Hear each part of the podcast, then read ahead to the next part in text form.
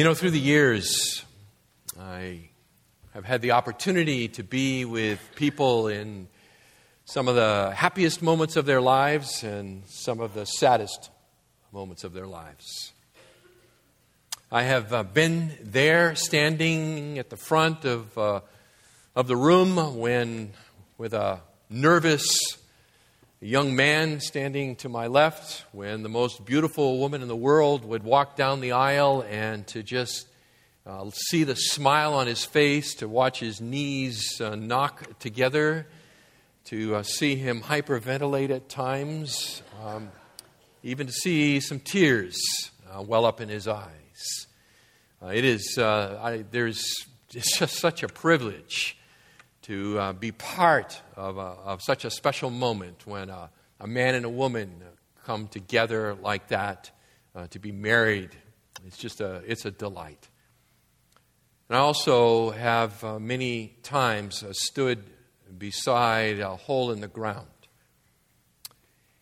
where a loved one is there in a box and is soon to be lowered into that ground, and some dirt will be shoveled on top of that box, and people will cry and people will say goodbye.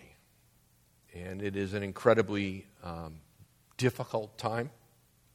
It's an incredibly sad time, even for believers who have the hope of resurrection. There is still the loss, the pain, the searing heartache that comes when death stalks a family. So there are big highs and there are big lows.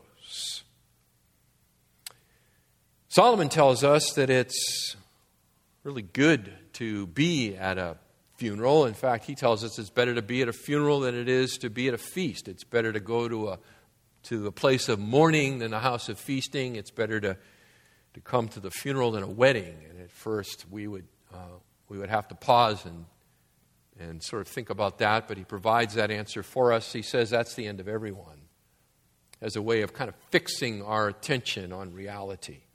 This life is passing, and we will all meet our Maker.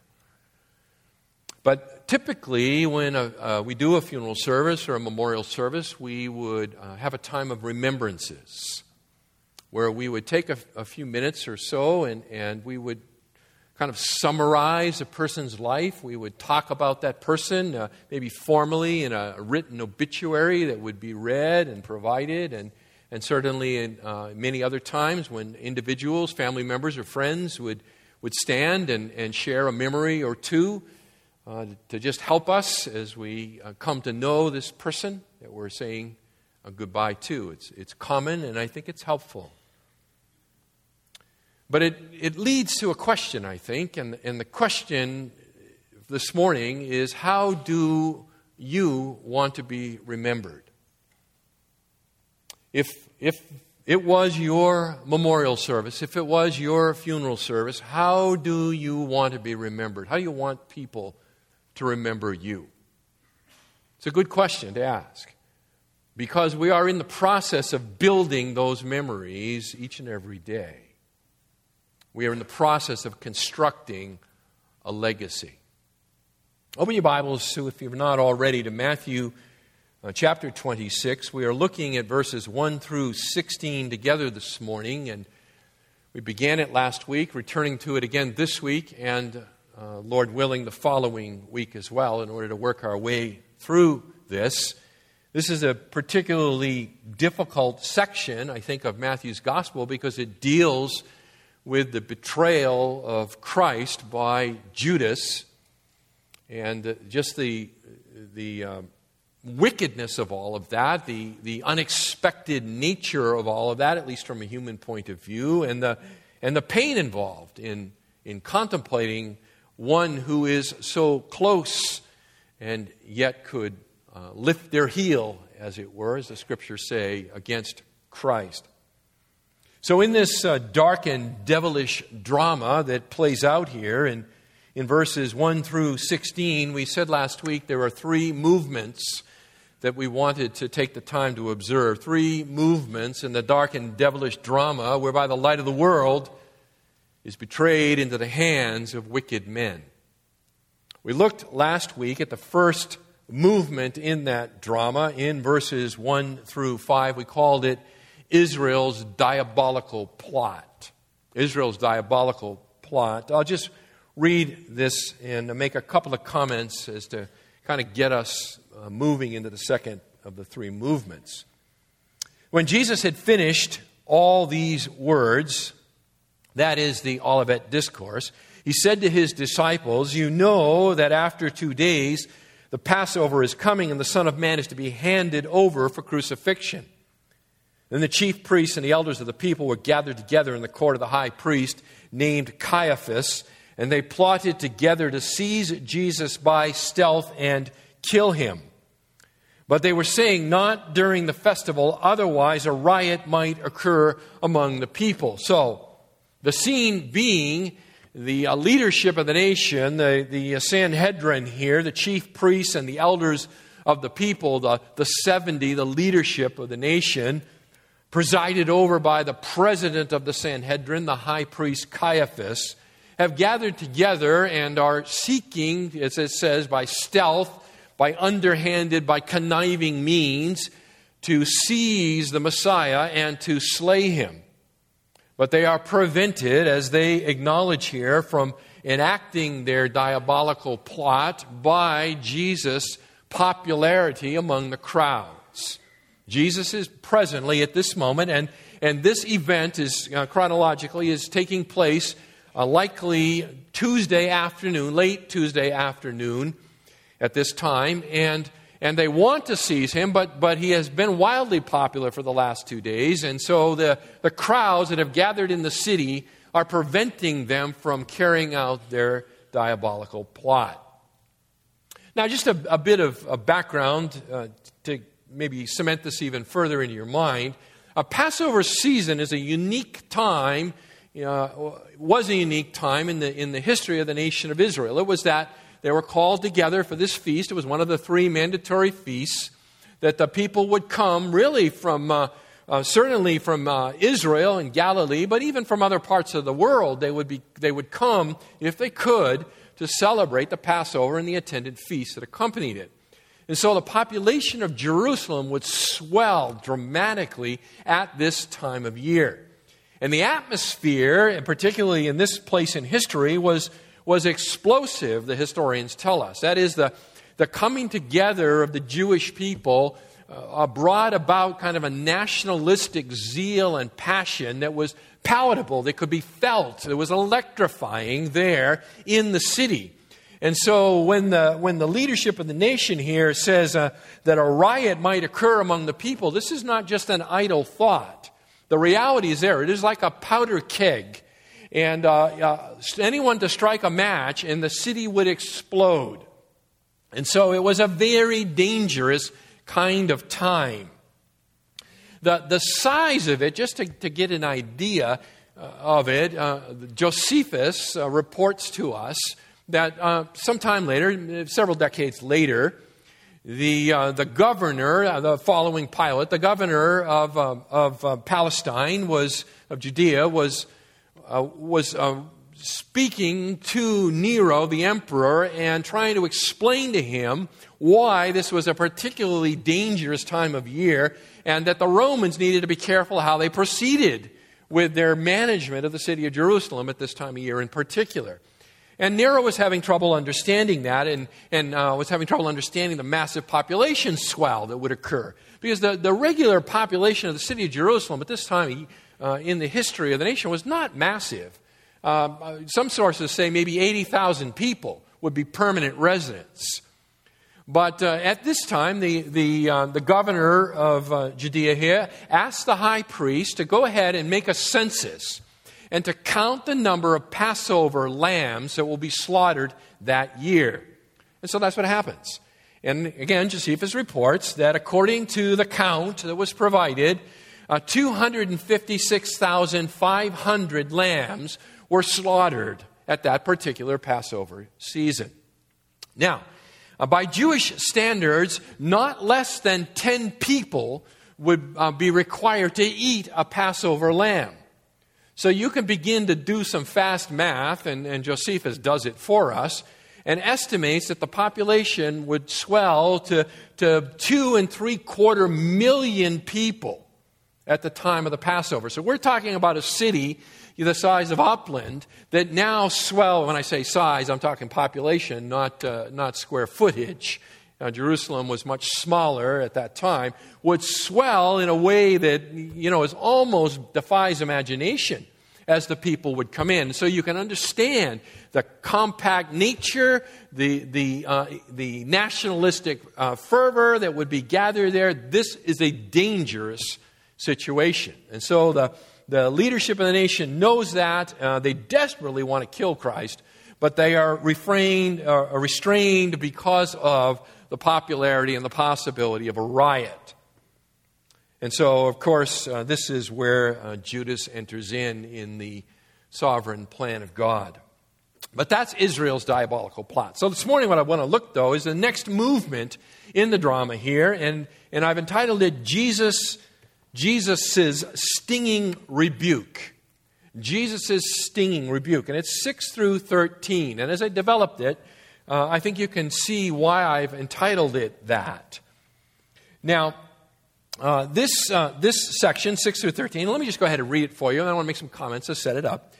Now when Jesus was in Bethany at the home of Simon the leper, a woman came to him with an alabaster vial of very costly perfume, and she poured it on his head as he reclined at the table.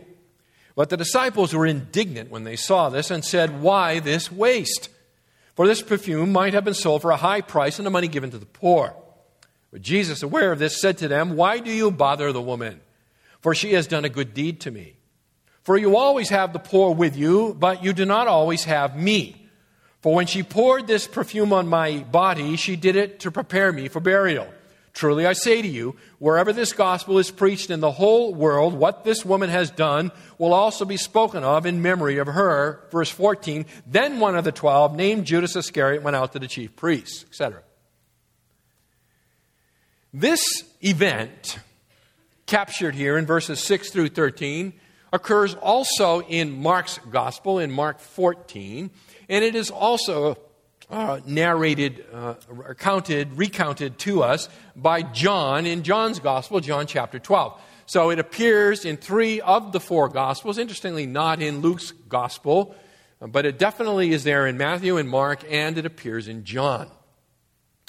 And what I'd like to do is take you to John 12, and we'll read that, because I want to bring it alongside. It adds a lot of important detail that I think that really helps to explain and understand what's going on here. So in John 12, and we'll just read the first 3 verses initially. It says in John 12, "Jesus, therefore, 6 days before the Passover, came to Bethany where Lazarus was, whom Jesus had raised from the dead. So they made him a supper there, and Martha was serving, but Lazarus was one of those reclining at the table with him.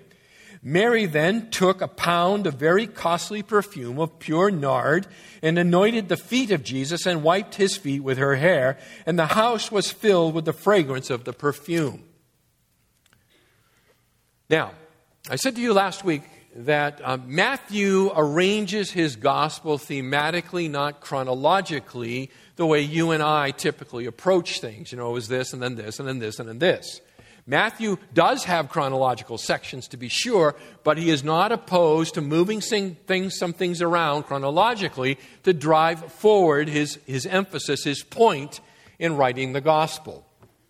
This is one of those sections. Verses 6 through 13 is actually a flashback. That is, that it is chronologically out of order. There on Tuesday afternoon, while the Sanhedrin is gathered in the court of the high priest Caiaphas, plotting to try to kill the Messiah, the events that are narrated in 6 through 13 are not happening. They actually happened, and here we're very indebted to John's Gospel, who gives us a historical chronology and says it's 6 days before the Passover when this actually happened. That would have been Saturday night before Palm Sunday. Palm Sunday, Jesus comes into the city, right? And to the acclaim of blessed is he who comes in the name of the Lord, and so forth. So this event actually reflects back to Saturday night. That's when this occurs. Both Matthew and Mark take it out of order, and they do it for a couple of reasons. They do it because thematically it sets up a contrast, and the contrast is between the incredible loving devotion of this woman to the Messiah with the diabolical plotting of the leadership of the nation, and with the incredibly wicked betrayal that is going to come later on Tuesday, actually into Tuesday evening. And so verse 14 in Matthew 26, then one of the 12 goes. Not then after the events here of 6 through 13, but actually the then after the following of the Olivet Discourse. So it's late Tuesday afternoon, early Tuesday evening, when Judas goes to the Sanhedrin, who are meeting together and saying, you know, we want to kill him, but we're not sure, we can't do it now. Then Judas arrives and provides the solution for them. Okay? So chronologically, this is a flashback. Now, it's interesting here in this flashback, just a few things to observe as we get started. Notice in verse 6 that it occurs in Bethany. So that is about 2 miles outside the environs of the city of Jerusalem. It is to the east of the city, up and over the Mount of Olivet, and it's on the backside of the Mount of Olivet. There in Bethany, that's where Jesus has been staying. That's where he retreats to every single evening in order to come under the hospitality and protection of Lazarus and his sisters, Martha and Mary. That's where he's living. And so this Saturday night, the Saturday night before the Palm Sunday, they are there, and there's a feast, there's a banquet. And notice verse 6, it's in the home of Simon the leper. Now, that is not his last name. Okay? It is, hi, I'd like to introduce myself. I am Simon the leper. Okay?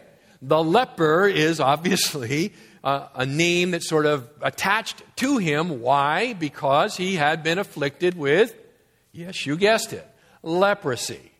He had been afflicted with leprosy. Now, it would not be his present condition.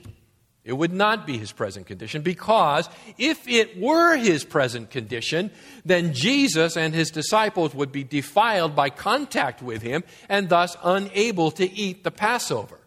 Okay, so it's Simon, who used to be a leper, would probably be a better way to say his name. Simon, who used to be, a leper. My conclusion, can't prove it, just convinced of it. My conclusion in all of this, my conviction in all of this, is that Simon, who used to be a leper, is no longer a leper because of who? Yeah, the one who could consume leprosy with a touch, whose holiness was so great he could not be defiled. He would consume it like light drives out darkness, like light consumes darkness. So I believe Jesus had healed Simon. Therefore, there is a feast, a banquet. And this is, a thank you banquet. It is a banquet hosted in the home of Simon. And a part of the purpose of this is to thank Jesus. Beyond that, according to John 2, and maybe it's, or John 12 rather, in verse 2, it's probably a good idea to keep maybe a finger or something so we can get back and forth. But notice there that in John chapter 12, verses 1 and 2, that Lazarus is there. And notice it's the Lazarus whom Jesus raised from the dead. And notice that the feast is prepared, and there's Martha serving and Lazarus reclining at the table, and Mary. So they're all there. Now, it was only a matter of a few weeks prior to this that Jesus had raised Lazarus from the dead. So, my conclusion in all of this is the feast happens to be held in Simon's home, but the host of the feast is really Lazarus and Martha and Mary, And why? Well, because I think they are profoundly moved in gratitude for Jesus who has raised Lazarus from the dead. So you have Simon who is grateful, you have Lazarus and Mary and Martha who are grateful, and so together they combine and they have a feast to thank and celebrate and honor the Messiah. Again, in John 12, we notice the typical positions there. We've got Lazarus reclining at the feast. We've got Martha as serving the food and involved in the details of preparation. And then we have Mary, of course, who is cannot get away from Jesus. She is at his feet again. She is at his feet again. So, verse 7, Matthew 26. And I want you to notice here, by the way, that in Matthew's gospel, I'll say this now, and I'll probably repeat it, but in Matthew's gospel and Mark's account in Matthew 14, the woman is never named. She remains nameless. It is John who tells us who the woman is and applies the name Mary to her. So, a woman, Mary, we know from John's gospel, came to him with an alabaster vial of very costly perfume and poured it on his head as he reclined at the table. Now, alabaster it is a soft limestone material. It can be white or kind of a pale yellow. It was mined in a particular area of Egypt, and in antiquity, it was very valuable, and it was shaped and sculpted to create vessels for holding very valuable things. In this case, perfume. It would have been sculpted into a vessel that would be shaped something like a closed rosebud with a long and slender neck on the top of it. And the purpose of that slender neck was to prevent air from getting down in and just hold down the evaporation of the expensive liquid that would be contained inside this alabaster vial. And notice it's a very costly perfume, it says. That's how Matthew describes it, a very costly perfume. We are indebted to Mark 14, verse 3, to John 12 and verse 3, to know that it was nard.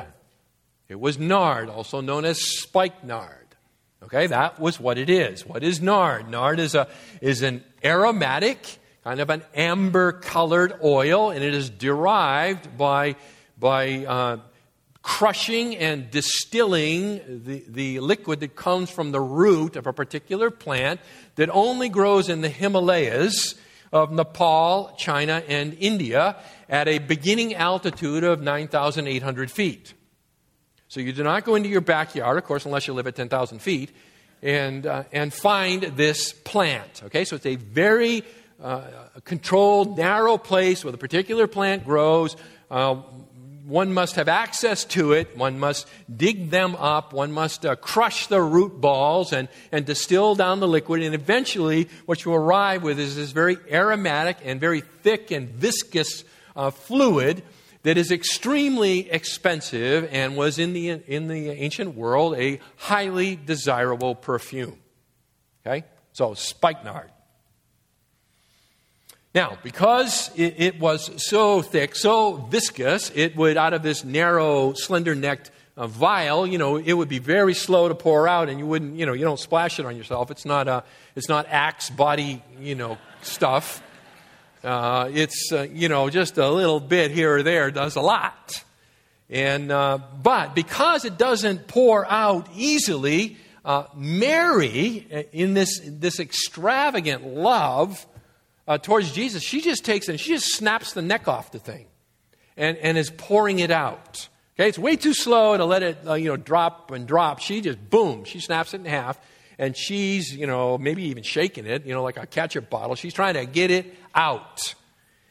And we're told here in Matthew's gospel that she pours it on Jesus' head. John tells us that she poured it on his feet and wiped his feet with her hair. So which was it? His head or his feet? Answer, yes. Right? Yes. It was his head and his feet. Why? Well, because Jesus was there reclining at the feast. In those days, the feast was held to be a small U-shaped table, not very high above the ground.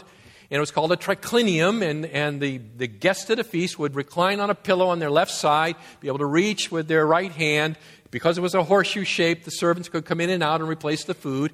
And so you'd be lying there. And so she comes in, and she's able to anoint both his head and his feet. Okay, so it's not like she's crawling around under the dining room table, you know, trying to pour this stuff on his feet. It's very natural, very easy, but it's very much out of character for an aristocratic woman who, you know, knows what Emily Post would do in a situation like this. What are the proper cultural, social things to do? And this is not it.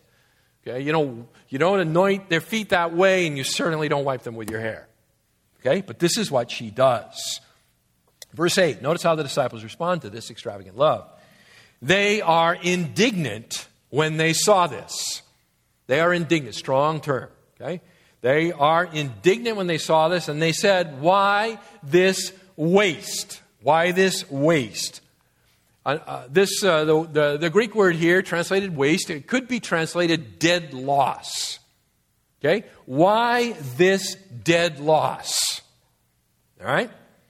So, they consider what she has done to be foolish, perhaps even sinful maybe, but certainly driven by sentimentality, and overall their conclusion is that what she has just done is a complete waste, a dead loss.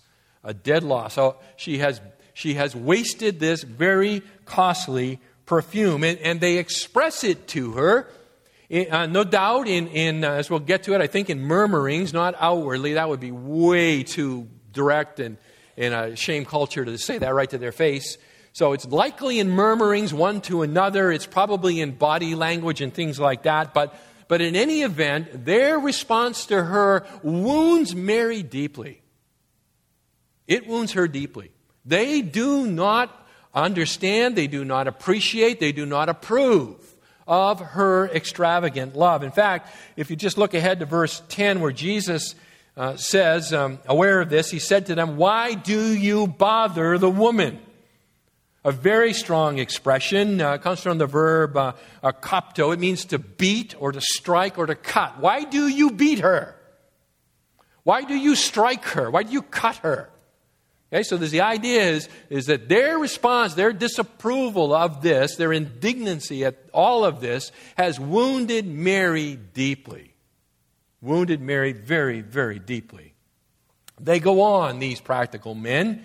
And they say, verse 9, "For this perfume might have been sold for a high price and the money given to the poor." We're indebted to Mark 14 and 5 to know that the high price is over 300 denarii. This perfume could have been sold for more than 300 denarii. That is a year's wages for a common laboring man.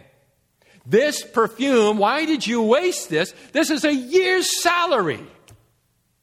A year's salary. And we can kind of get an idea of what all this means if you just reflect back on John 6 when Jesus is going to feed the 5,000. You remember?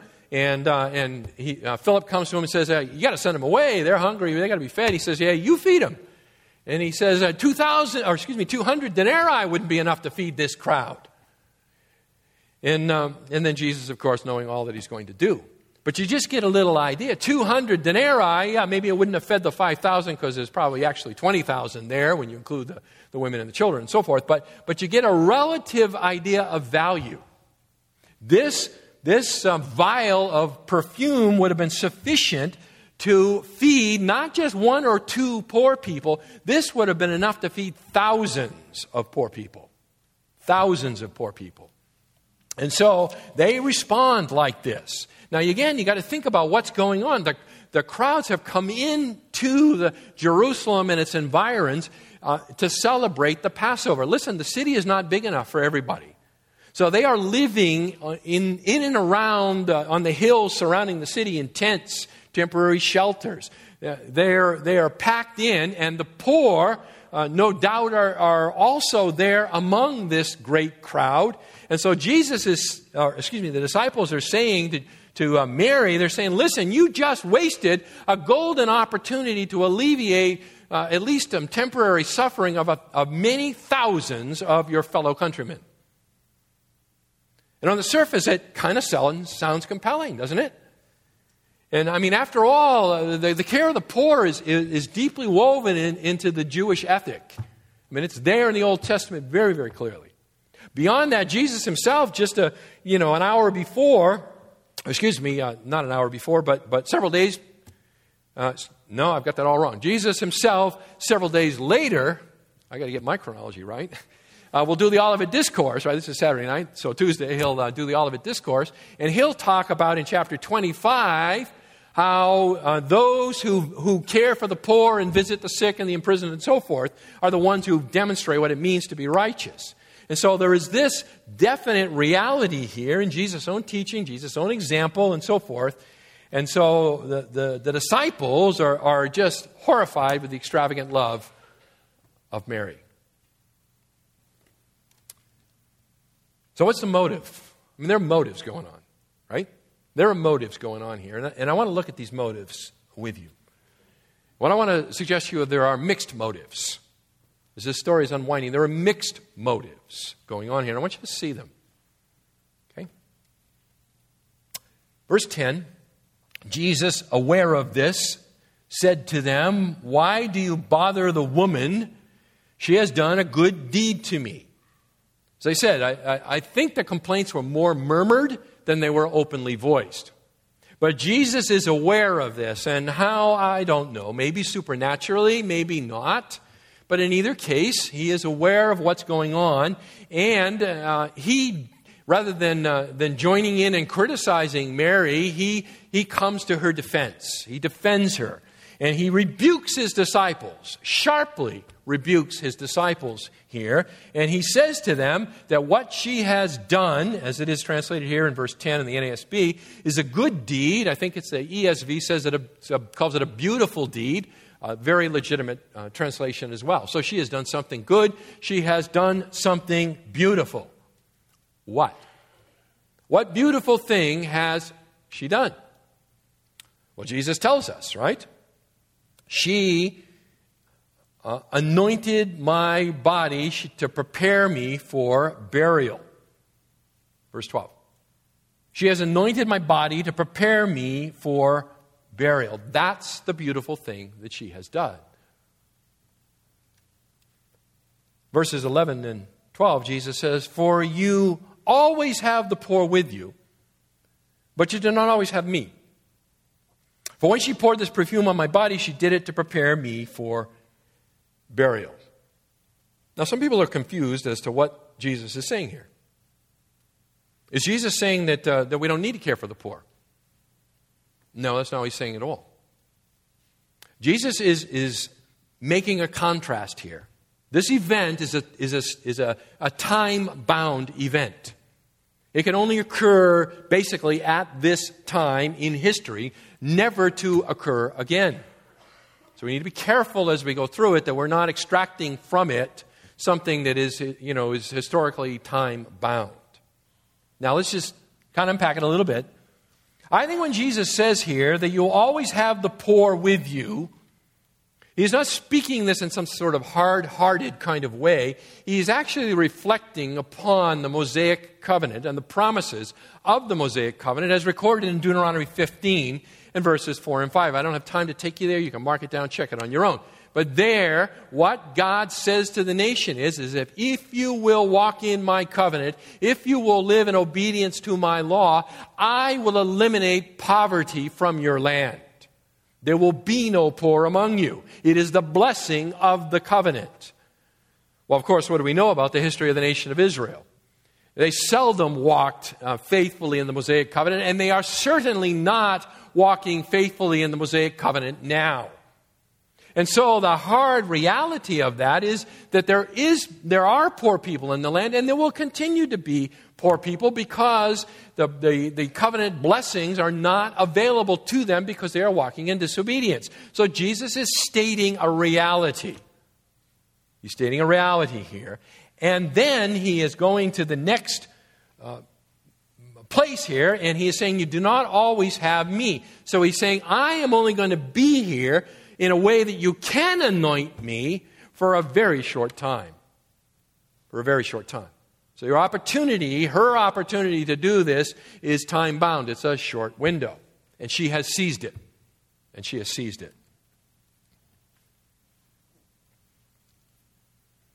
Now, let's bore down even a little deeper here into motives. What's going on with the 11? What is it with these guys? Why are they, really harassing poor Mary? Well, the answer is we're not exactly sure. We can't say definitively. One thing we can say is that these guys don't see well. They have spiritual cataracts. As Jesus has said over and over again, you see it back in verse 2, after 2 days the Passover is coming, the Son of Man is to be handed over to be crucified. Well, yeah, they know it because they've been told it, but no, they don't know it because they can't receive it. They won't receive it. So they're blind, willfully blind at this point in time to these realities. So her anointing of him is outside of their paradigm. They can't think that way. But I think there's more to it than that. I think it's not just that they can't think that way because they're spiritually blind, which in and of itself would be sufficient to criticize them and rebuke them. But I think it goes beyond that. I suspect that there's some arrogance going on here.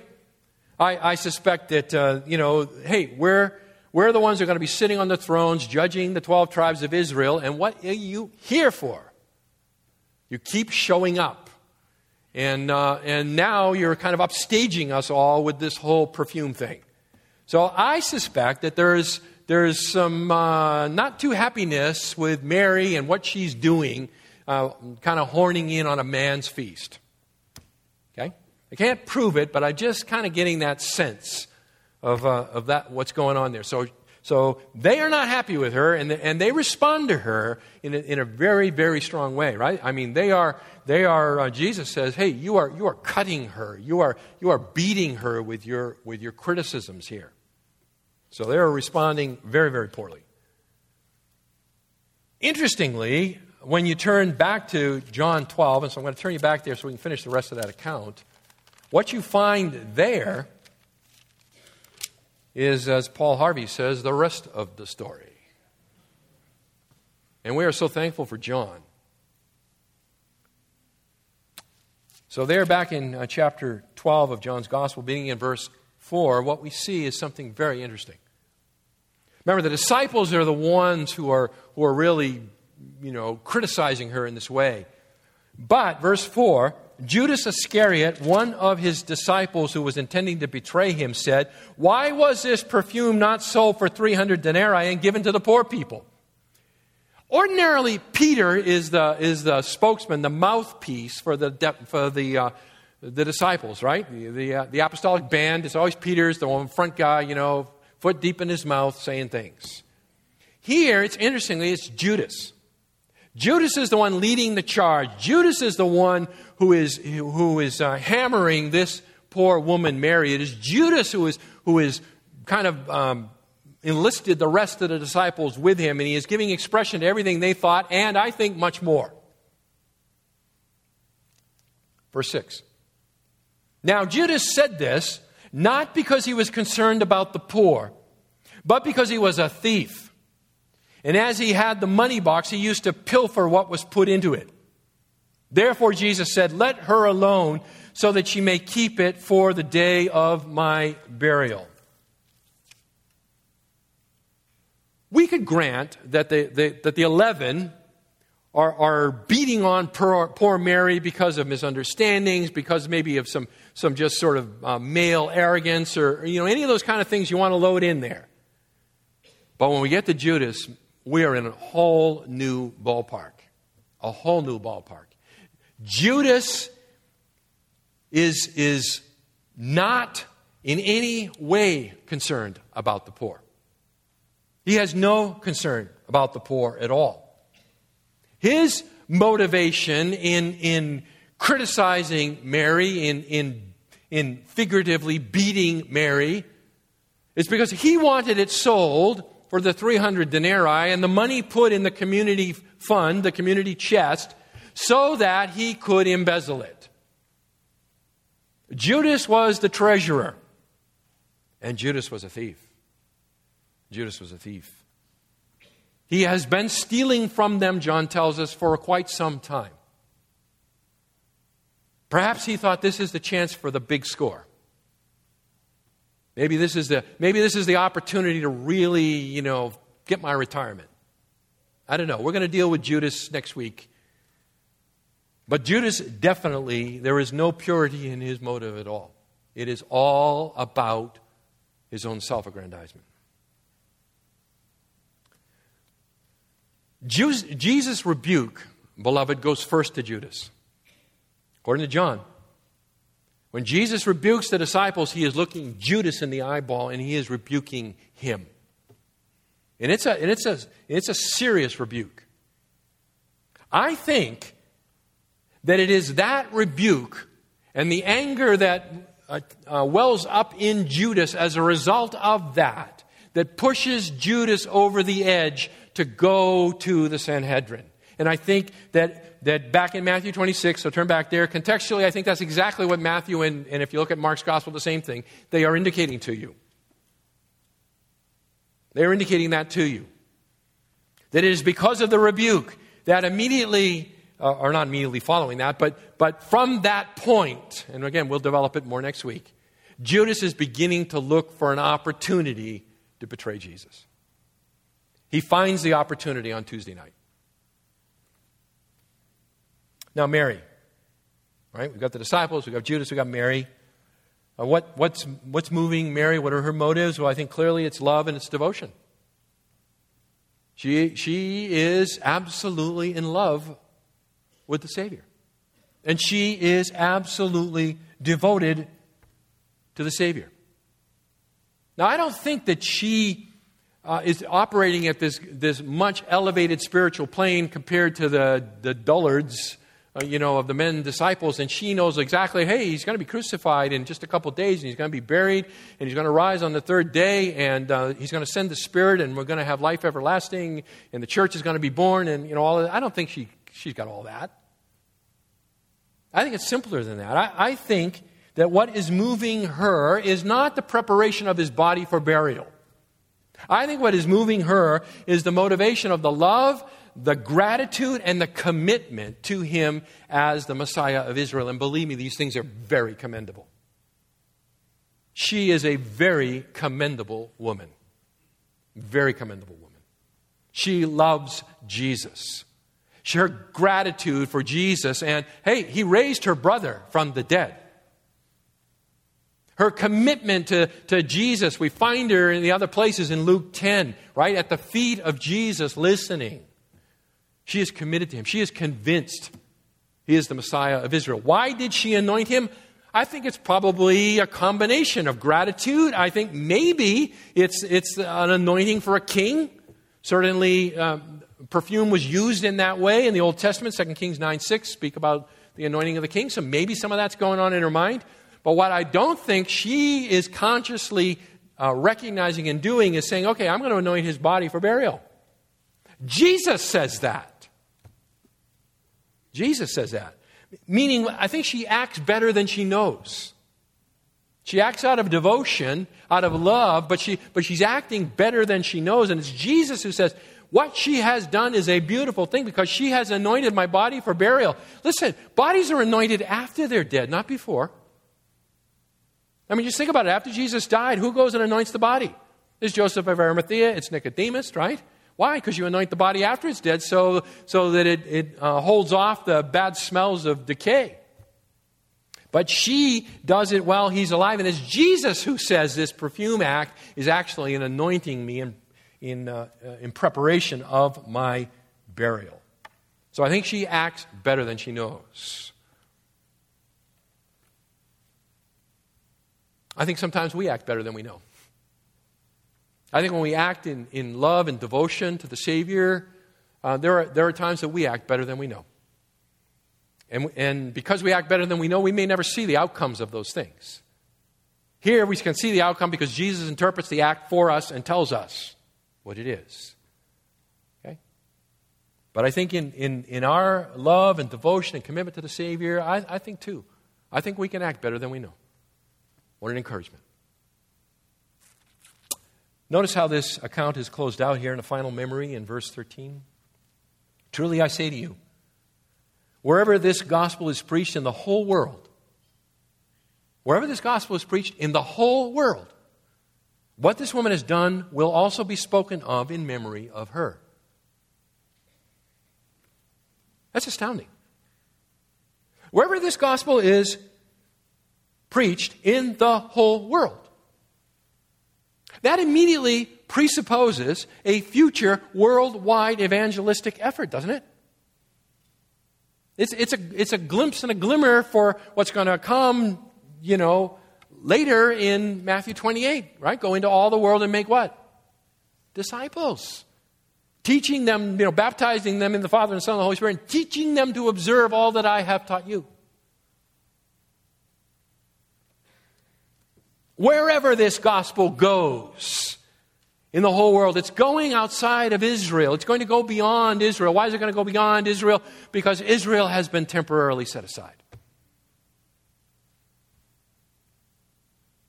What is this gospel? I think within the context, we have to stay within the context.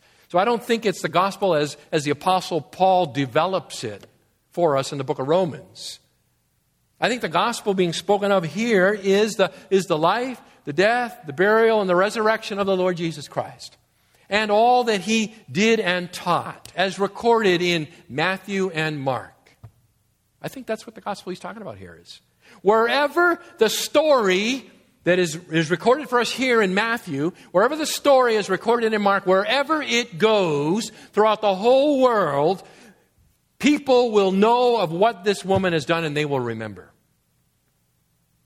They will remember. Now, if we had to rely on Matthew and we had to rely on Mark as it comes down to us in written form, we wouldn't know who it is, would we? But we get John's gospel. Now, here's the cool thing. John's gospel is written 60 years later. 60 years later. And I want you to see how 60 years after the event, John assumes his readers are familiar with this event. And not just familiar with this event, but they know the name of the unnamed woman in this event. What that says is that Matthew and Mark, as they went out and preached the gospel, as they shared about Jesus and made disciples, and then those disciples made disciples and so forth, that the story does go out in fulfillment of Jesus' prophecy here, and along the way they identify who the woman is. So what I want you to do is I want you to quickly look at John chapter 11, and I want you to see this. This talks, you know, this kind of hints at how did the gospel spread before it was reduced to writing. Matthew's gospel, I think, best case, 80-50. 15 years after death, burial, and resurrection of Christ. So there was preaching going on until Matthew finally writes it all down. I think he finally writes it all down under the inspiration of the Spirit because he has come to realize that, listen, I can't be everywhere I need to be. And secondly, I'm going to probably lose my head here at some point. And we got to keep this thing alive. So he reduces it to writing. But I want you to see here in John 11.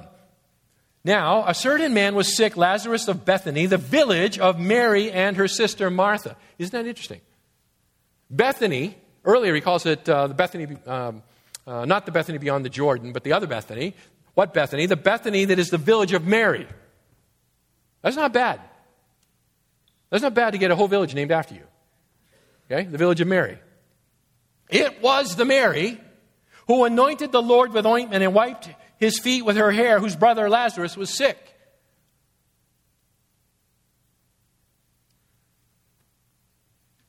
Well, wait a minute. It's chapter 12 before you tell me that story. You're going to narrate it in John. John, you narrate it in your gospel in chapter 12, not 11. But here in chapter 11, you presuppose me as the reader, the hearer, that I already know the story. How? The answer has to be, wherever Matthew and Mark's gospel went, so went this story. So went this story. So lavish was her love. So full was her commitment. So deep was her gratitude that her behaviors were commendable to the place where they went everywhere. So people could hear. So people could be encouraged. So people could be exhorted to love, to commit, to worship, as she did. You know what else is really interesting? This is the last mention of Mary in the New Testament. She's gone. Mark and Matthew and Mark's written gospel, she doesn't even get her name in it. Luke 10 is the only other place she appears. She gets her name there. You know, it's Mary, Martha, so forth, there. But throughout the world, she's known. Throughout the world, the story is told and retold. And this woman just passes off the scene, out of the pages of the Scripture. She comes, she goes, and really her life is sort of in two, vignettes, two samples. But what a life. What a life. The final memory of her before she passes into the human history is that this woman is a committed, passionate follower of Jesus Christ.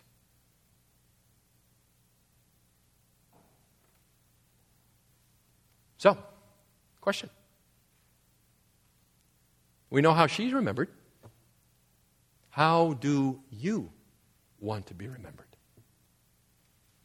If they were to write the story of your life, what would they write? What would they record? How would it be summarized? I don't say that to beat on anyone. It's not about making us, feel like this small and, slither all out under the door. I'm not saying that. I'm just saying this lady is obscure in some ways. Very obscure.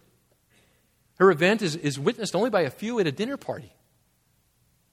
Actually, both are witnessed only by a few at an dinner party. And yet, she acts better than she knows. And God just gives witness to her life as an inspiration for all. Some time ago in just reading through the book of Acts, I came across a verse in Acts 13 and verse 36. And, I asked myself the question, how do I want to be remembered? Beloved, this is how I'd like to be remembered. I'd like to be remembered in the words of the Apostle Paul, for David, after he had served the purpose of God in his own generation, fell asleep. I told Carol, I said, someday if I precede you in death, put that on my gravestone. That's how I'd like my life to be remembered. I served God in my generation and then fell asleep. Not my great accomplishments. I don't have any anyway. But just the life of a person committed to Christ. That's Mary. That's Mary. And that's us. That's us. May God apply the truth of His Word where it is helpful and needed. Father, thank you for your Word.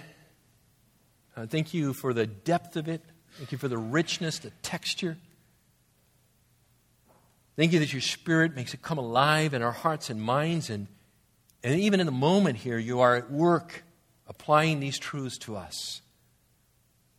But Father, we confess that we do not act in accord with our best desires and intentions oh so frequently. Praise God for Jesus. Praise God that our sin is forgiven, that we are united in the beloved, we are your adopted sons, and that your love for us never varies, never increases, never diminishes. May that motivate us as it motivated Mary. Do your good work in us, Lord. We ask in Jesus' name, amen.